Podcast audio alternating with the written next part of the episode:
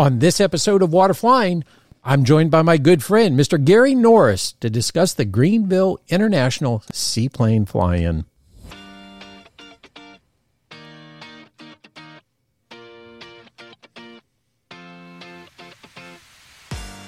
You are listening to Water Flying, a show dedicated to all things seaplanes. Brought to you by the Seaplane Pilots Association. My name is Steve McCoy.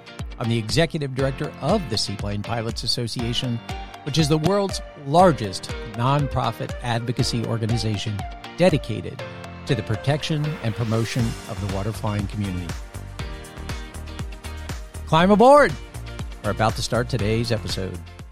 Well, first order of business. We have not uh, been producing water flying on a regular basis. Matter of fact, we haven't produced a new episode in seven months. So it's great to be back. The feedback from our members has been unbelievably overwhelming on how much they've enjoyed the Waterflying podcast and how much they've missed it. It was one of the most common things we talked about at AirVenture recently. So we're glad that it's proven to be so popular and we're excited to be back with you. And we plan to publish a new episode of the podcast every Wednesday. Um, the question is, why did we stop? Quite honestly, our small team has been extremely busy doing advocacy for the members of the Seaplane Association. And before we go any further, I'd like to extend a huge thank you to all of you, our listeners, and the wonderful guests that have helped make this podcast such a success. So AirVenture 2022 is in the rearview mirror and September is rapidly approaching. That means that the largest seaplane event in the world is right around the corner, and we've been busy preparing for it. And I'm excited to have Gary Norris, the president of the Greenville International Fly In, join us today for an update on this year's event. Gary, I know you have been busy preparing. We've been going back and forth quite a bit, uh, but I just wanted to remind our listeners of the many reasons why they should cancel any other plans they have and join our seaplane family in Greenville in the next couple of weeks. Hey, thanks, Steve, for having me on. Uh, it's a pleasure to speak with you always. And I look really forward to seeing you and your folks uh, at the Greenville Fly-In. Yeah, well, let's jump right into it here. For those of our listeners that may not be familiar with the Greenville International Seaplane Fly-In, might not have been there, they might not have heard about it. What is it, and what can they expect?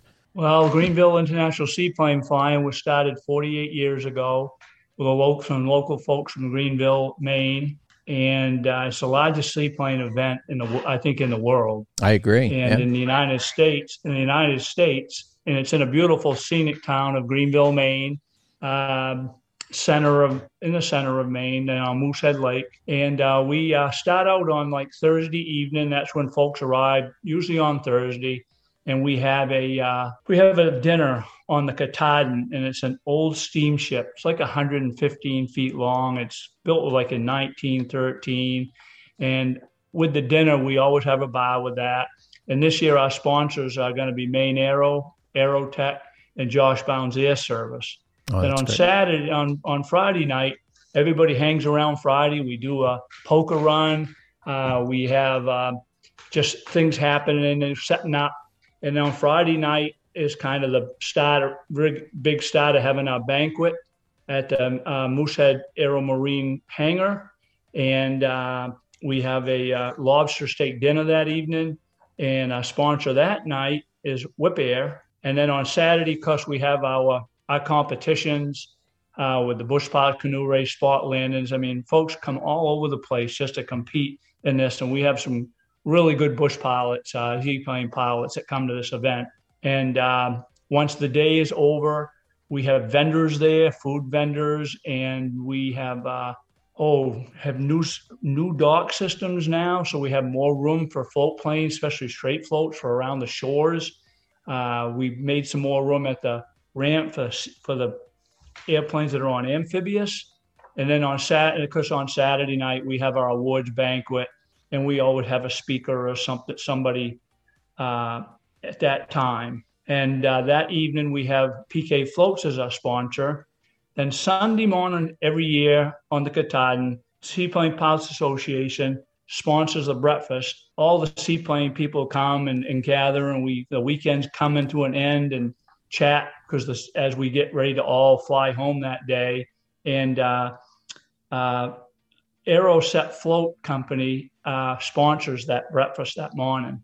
So that's kind of, and as the day goes on, if we don't get competitions done on Saturday, we finish up our competitions on Sunday. Maybe the spot landing, maybe the we have a slalom course around buoys, and then probably ends around one, and everybody at that time starts to get ready to go home, and hopefully the weather is cooperative, getting in and getting out this year. Yeah, we're going to talk about weather at some point during today's talk because that's always one of the big uh, variables is the weather. But yeah, I mean, it's a full uh, four days. Essentially, uh, starts out on Thursday.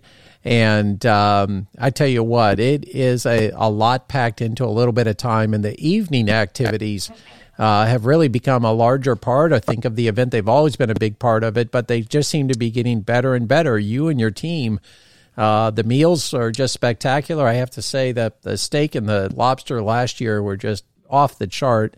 And then uh, the live music and the dancing that's been going on, especially on Saturday night uh, after the dinner, uh, has just been a, a, great addition to the weekend activities. So, so let's set the stage a little bit uh, for those people that have not been to Greenville uh, or Maine, maybe to fly seaplanes. Uh, Maine has one of the most passionate seaplane communities in the United States. I love going there. I actually have bought two of my seaplanes, um, the two seaplanes I've owned. I've bought both at the Greenville International Fly-In. It's the home to both PK floats and Clamar floats and numerous commercial seaplane operators. Uh, the state is uh, mostly covered in wood, wooded forest. Um, and hundreds of seaplane friendly lakes. That just seems like wherever you go in Maine, there's a seaplane friendly lake. And many of the local Mainers enjoy going to remote fishing and hunting camps that are largely only realistically accessible by seaplane. Um, the state has been very friendly from a regulatory standpoint, uh, and state agencies such as the Maine Department of Inland Fisheries, who actually host uh, the seaplane fly in at their uh, seaplane base and their hangar, uh, they actually operate seaplanes uh, and seaplane bases, which is really a, a great situation. So, Gary, uh, talk to us a little bit about the journey and what it's like to uh, get to uh, the lake, because it's it's one that always stands out to me. Well, because people that live in Maine, you know, it's it's all common to them, but we have so many people that come from out of town and and out of I mean way out of town. Uh, we have people come from out west, coming from out west, out of Florida this year. We've had a great response, but you have to come through. You come up through into in the Moosehead, and uh, it's kind of a it's it's probably two or three hour drive just out of from the southern Maine part of southern Maine to get there. And uh, Moosehead is a very large body of water. You come by car, and it's only a two lane road most of the time coming up through. Uh, you don't get much cell phone service once you get near the lake. It gives you an idea it's a it's a remote lake, but not a remote lake uh, to come there. And once you crest, as you come into Greenville and you come into Moosehead Lake, you'll come over a view that you can see the whole valley of Moosehead all the way up to Kineo Mountain. Uh, it's a beautiful, beautiful sight just to see the mountains around there and, and uh, come into that real lush forest type area and backcountry area, but still come into a quaint little town. I think that's Indian Hill, isn't it? That you come over that last. Yes, and it, when you come over the last little hill by the visitor center, uh, that looks over Borestone Mountain and that part of the country to the east, and then you come to Indian Hill, which is a in, Indian Hill doesn't mean much people, but it's a it's a store that sells grocery goods and hardware goods and sporting goods and kayaks and it's uh that's everybody's big stop coming into Moosehead. If they need anything, because as you go north, that's about all you're going to hit after that. So they make sure they have everything for you if you're coming in that part of the country, come to visit, come to the fly-in, come camping, because so many people come up this time of year just to see this event. They come with campers, they come with tents, and so they need a place to get. They always someone always forgets something, so you can get it at you can get it at Indian Hill for sure. yeah. And they literally, I mean, everything from groceries to outboard motors to probably shotguns and overalls. I mean, you name it, they've got it. And most of them. you, You bet. So and uh, so it's quite the place to go. So you know, as you know, I've driven there probably more than I've I've flown in there. I've flown other ple- people's airplanes in there quite a bit. Um, this is going to be the first year bringing my own airplane in, which I literally bought at the event uh, back in 2017 uh, when we ran away from Hurricane uh, Irma that was descending on Florida. But uh, Moosehead Lake, just to kind of paint the picture, you come over the, the last hill or mountain there, and the lake is revealed to you and all the surrounding forest and mountains. And this is the largest mountain lake in the eastern United States. It's 118 square miles in size. And that kind of equates to 4.2 million acres to put it into perspective. 4.2 million acre lake. Um, the lake runs about 40 miles north to south and is up to 10 miles wide. Uh, east to west, and it has about 280 miles of shorelines uh, and about 80 islands that exist within the lake. And some of these are maybe just large enough for a cabin to be on them.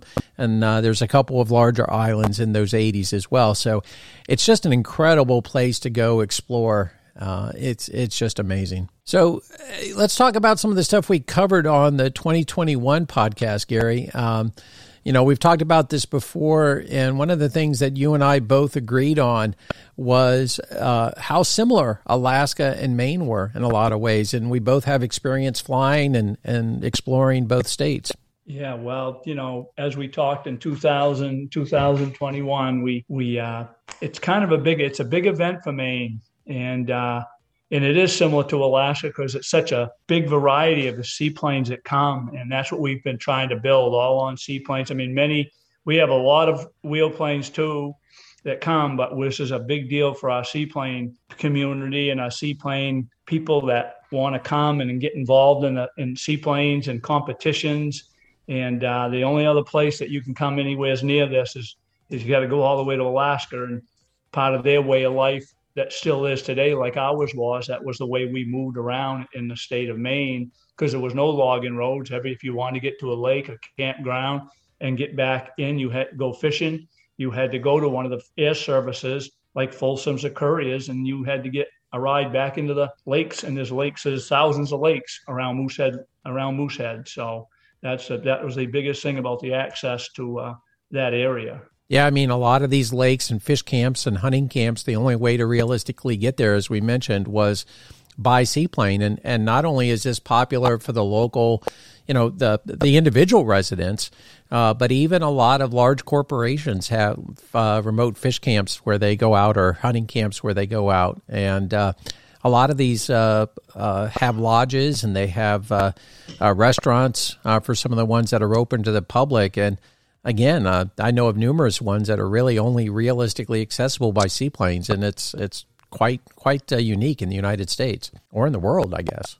Right. So, um, when people come in, either as a seaplane operator uh, or a non-owner, uh, when they attend, um, what can they expect? How many seaplanes will attend the event? Uh, I know it's it's it's really impressive, but what can people expect as far as how many seaplanes they'll see at the event, or how many will be coming? Oh, we'll have we'll have like 60 or 75 straight floats trying to find space around the shores. And we every year we try to we've been building docks and finding more areas and more places for people to park. So when you come with straight floats you don't have the ability to come up the ramp. And and because uh, there's a big parking area at the inland fishing and wildlife where we host this event and there's a nice ramp so the seaplanes that have amphibious can come up the ramp and we probably will pack in we'll pack in 50 or 60 70 of those uh, up in a, a, small area and everybody that come people that come with amphibs are very good. Um, they're very good about uh, coming and, and, and doing what we need to do and because we have the civil air patrol cadets that help us move airplanes around and maintain all them airplanes. Yeah. And then, you know, it's also so I think I've counted as many as a 140 or so, I guess. Um, quite a quite a yeah. few. Yeah. So, so and then, yeah. you know, uh, and every year it seems to get bigger. You know, we try to make it more better in little ways. We don't can't we only have so much space, but we keep trying to find little ways to bring more have more space for people and there was in the past we didn't we kind of shied away from having the amphibs come up the ramp because we but now we as as many as we can pack up there we do and if we run out of space they can that's that's the only thing they have to they go when they park up to uh, the airport and then we have a shuttle service that will bring so if you come on amphibs and we ran up we run out of ramp room we'll you know we'll we'll guide you up to the airport and we'll have a shuttle service to bring you down to the seaplane base and the events all weekend long to the banquets and yeah, and I want to make sure there's a space for mine because I hope to park there. So uh, I want to. Will I got a spot already for you? so you know, and just as impressive, yep. just as impressive as how many seaplanes are sitting down there at the seaplane base. Um, you know, it's it's really amazing how many land plane pilots uh, fly into the airport. Uh, let's talk about that a little bit about uh, and and you know quite, also let's talk about that environment with the uh, campers up there and the you know we sponsor a bonfire up there at least one of the nights. Let's talk about that airport environment and how many land airplanes come in. Well, because a lot of people they uh, usually the men they fly the airplanes up from all over the place and their wives or people will bring campers or people just come. People just come because they're really excited about the flying and there's a lot of aviation people that may have been in aviation before and had, and got a little older and want to still come. They bring their motorhomes and campers and they can park up to they can park up to the airport. Uh, there's a little fee in the campground but a lot of people can park over in other areas around the, the campground. And um, and like I say, we have shuttles for them. We uh, the airplanes come in and people tent and under their wings.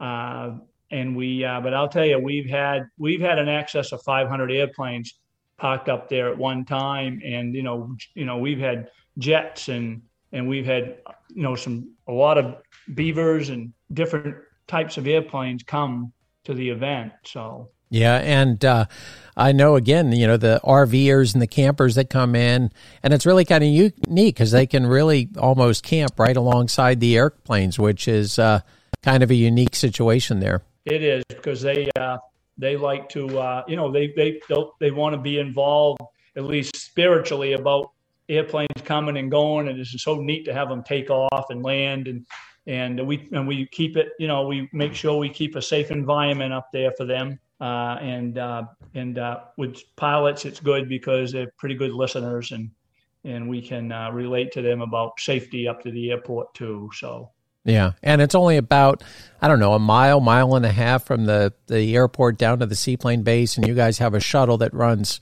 pretty much nonstop uh, on all the days of the event. We do, we we do. Uh, it runs Thursday evening, Friday, Saturday, Sunday and we have a schedule. We'll have a schedule at the airport where the Timex is, and we have a schedule at the campground, and we have schedules down at the seaplane base and over to the main uh, Moosehead Marine uh, Aero Marine hangar where we hold our banquets. So there's there's signs around where people can go and walk to, and the shuttles will pick them up and give them a ride down to the airport, down to the seaplane flying. Yeah. So, Gary, one of the biggest challenges that I've noticed over the you know the past decade of going to the event is really preparing, especially on a, a event like this where I'm going to be on the road for quite a while when I come up. One of the biggest challenges is preparing for the weather because uh, it can be all over the place.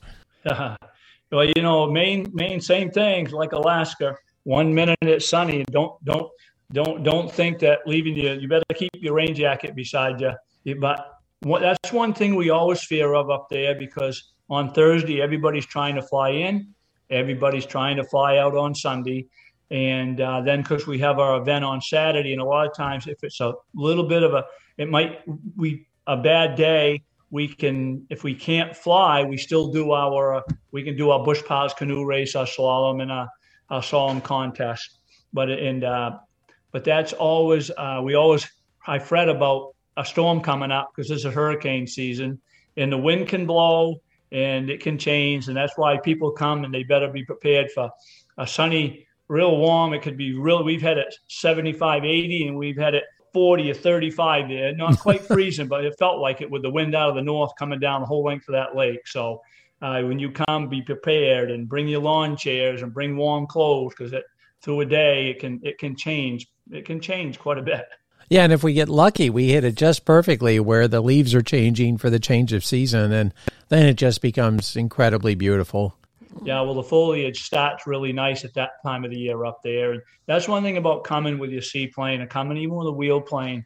You know, the foliage, the country up there so beautiful. You get up over Moosehead and look to the north and west and east, and there's nothing but mountains and lakes. And, and most of those are all accessible to, to folk planes and stop, and people can ride out somewheres and either get even take a lunch with them and stop and just sit in, by one of the lakes on the shore and stop have some and have a little bit of a bite to eat. So yeah, so just for uh, kind of finishing up the discussion about the weather, I mean, literally, uh, you should bring shorts and you should bring uh, either jeans or warm pants, a jacket, a down jacket, a raincoat, uh, some sunscreen, and uh, lawn chairs. So uh, these are things you definitely yeah. want to bring to Greenville.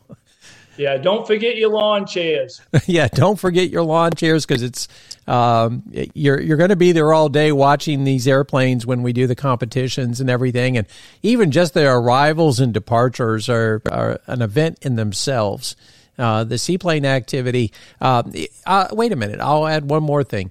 Bring your camera because this is one of the best opportunities you will ever have maybe except for sitting on the shore of Lake Hood in Alaska, this is one of the best opportunities you'll ever have to take photos of a large variety of seaplanes doing a large amount of operations pretty close uh, to where you're sitting or standing. So, um, this is really a time to get those videos and get those photos of seaplanes. So, we'll add that to the list.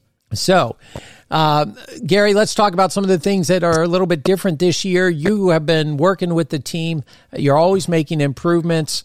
Uh, it's important for people to realize that this is organized by a nonprofit volunteer organization.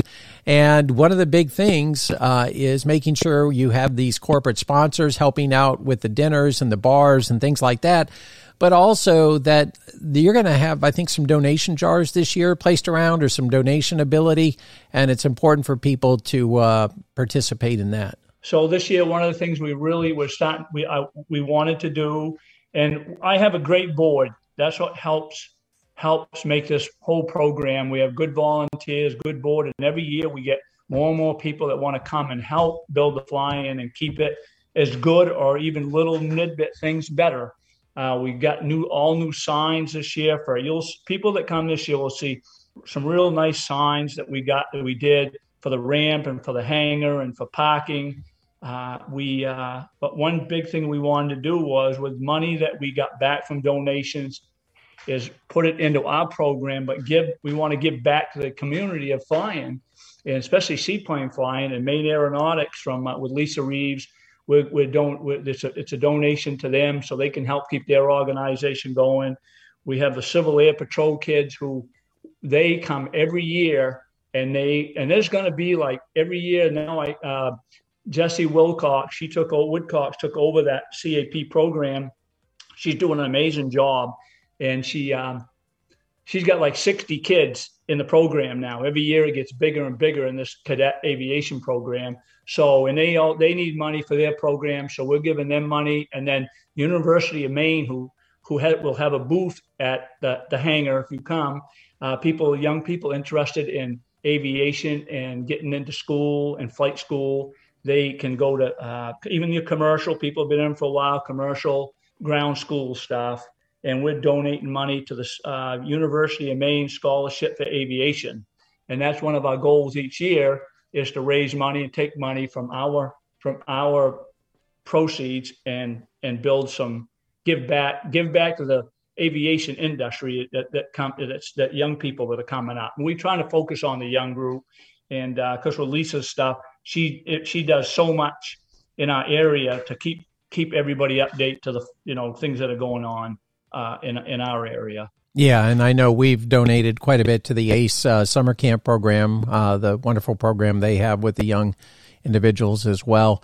And it's important. I mean, again, the thing to realize is this is the world's largest seaplane event, and it is a grassroots uh, nonprofit volunteer organization that puts it together. Uh, it is not a commercial operation, and it's really uh, thanks to the efforts of, of your team, your board, and, and the amazing uh, volunteers that help you put it together. And I want to make sure uh, as we close out, we give them uh, a huge thanks. So um, we'll be taking this podcast on the road. I want to stress that because we've been gone for so long.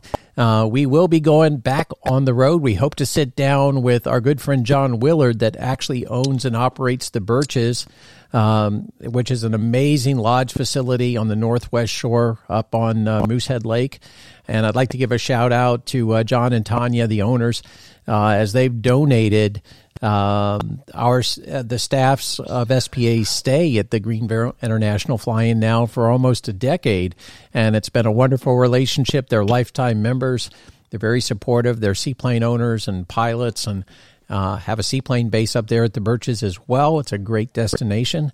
Um, and it really has saved SPA as we're talking about funding and, and donations and things like that. It saved SPA a lot of money out of our annual budget. So uh, thank you, John and Tanya of the Birches, for your incredible support in putting us up year after year. Um, but to wrap this up uh, for the 2022 Greenville pre event episode, I'd also like to thank all the volunteers that help.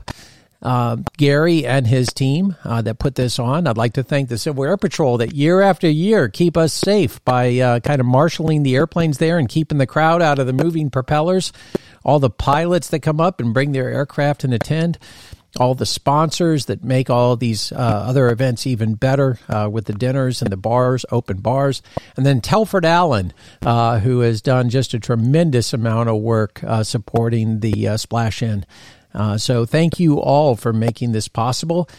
you can go to seaplane fly in dash or seaplane fly dash in dot org that's where you can find all the information that you'll need as a pilot to know uh, whether you're going in by uh, car or seaplane or land airplane. That's where pilots can find out the information they need to know. You can purchase tickets, uh, purchase tickets for the dinners as well, and you can see the schedule of events. I'll learn more history about this amazing event, and again, even learn how to volunteer at the event for the future. So, uh, Gary, um, what have we forgot to miss uh, mention here? What have we not talked about? Well, we've done pretty good job, I guess. You know, that's a that's a good thing. Uh, it's great to be on the podcast. It's great to be in aviation. I think we're all blessed to be able to be seaplane pilots, and I think for me, looking forward to the flying is the camaraderie and my friends because Canadians are going to be able to come this year, which is really good they haven't been able to come for a couple of years. So we know we got a bunch of Canadians that are glad to be coming back to the fly-in, and and it's it's like a big family. Really is. Year after year, I've met so many so many really nice people, and I think if you come to the fly-in, you'll see what I mean. Uh, you love the part of aviation, but you'll meet so many neat people that are there, and you'll see some really neat airplanes, and uh, it just gives you a great opportunity to enjoy flying for a weekend in the in the area that you come to. Yeah, the variety of airplanes, we're talking literally everything from Taylorcrafts to uh, Grumman Albatrosses will come, and you have Oshkosh Grand Champion Beavers uh, to Canadian Bush Beavers like Andre's that'll come down. And we just saw Andre at AirVenture, which was really awesome. So, uh, yeah, amazing variety of aircraft. Uh, the crowd, if you want to talk to pilots that actually go out and use these airplanes, if you have questions as a new owner operator or a new seaplane pilot, and you want to talk to pilots and really find out some hardcore advice on practical operation in the real world, uh, you're going to have an incredible concentration of pilots that do this at a very high level to get advice from and talk to, you know, whether it's how much does it cost to own a 185 and operate a 185 or, you know, whatever aircraft you're looking at, anything like that. This is a great place to uh, get that kind of information and, and again, join the seaplane community.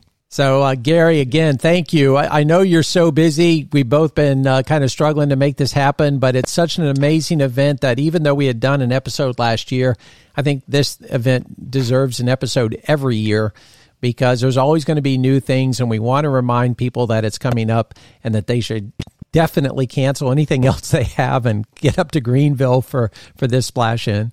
So yeah, they get it, put that on your bucket list. it is. So that's it for this episode of Water Flying. We hope you've enjoyed this episode. I'd again like to thank Gary Norris for all of his efforts, his team, and uh, for joining us today. We hope you've enjoyed the episode, and we'll see as many of you as possible in Greenville, Maine in a couple of weeks, and we'll be back with another episode next week. Thanks so much, guys. Uh, fly safe and fly often. We are so glad you joined us today. If you like today's show, I highly encourage you to join the Seaplane Pilots Association and become a member of the largest seaplane community in the world. Members receive Water Flying, the only full color glossy magazine dedicated to the seaplane community. And it's available in both printed and digital form. Your membership also includes access to the Water Landing Directory app, which has the Seaplane Flight School directory and a calendar of seaplane events not only here in the United States, but around the world. The association hosts regular educational workshops, safety seminars, and gatherings for seaplane pilots and anyone with a passion for seaplanes. So look us up online at seaplanes.org join our community, and support our mission of protecting and promoting waterflying.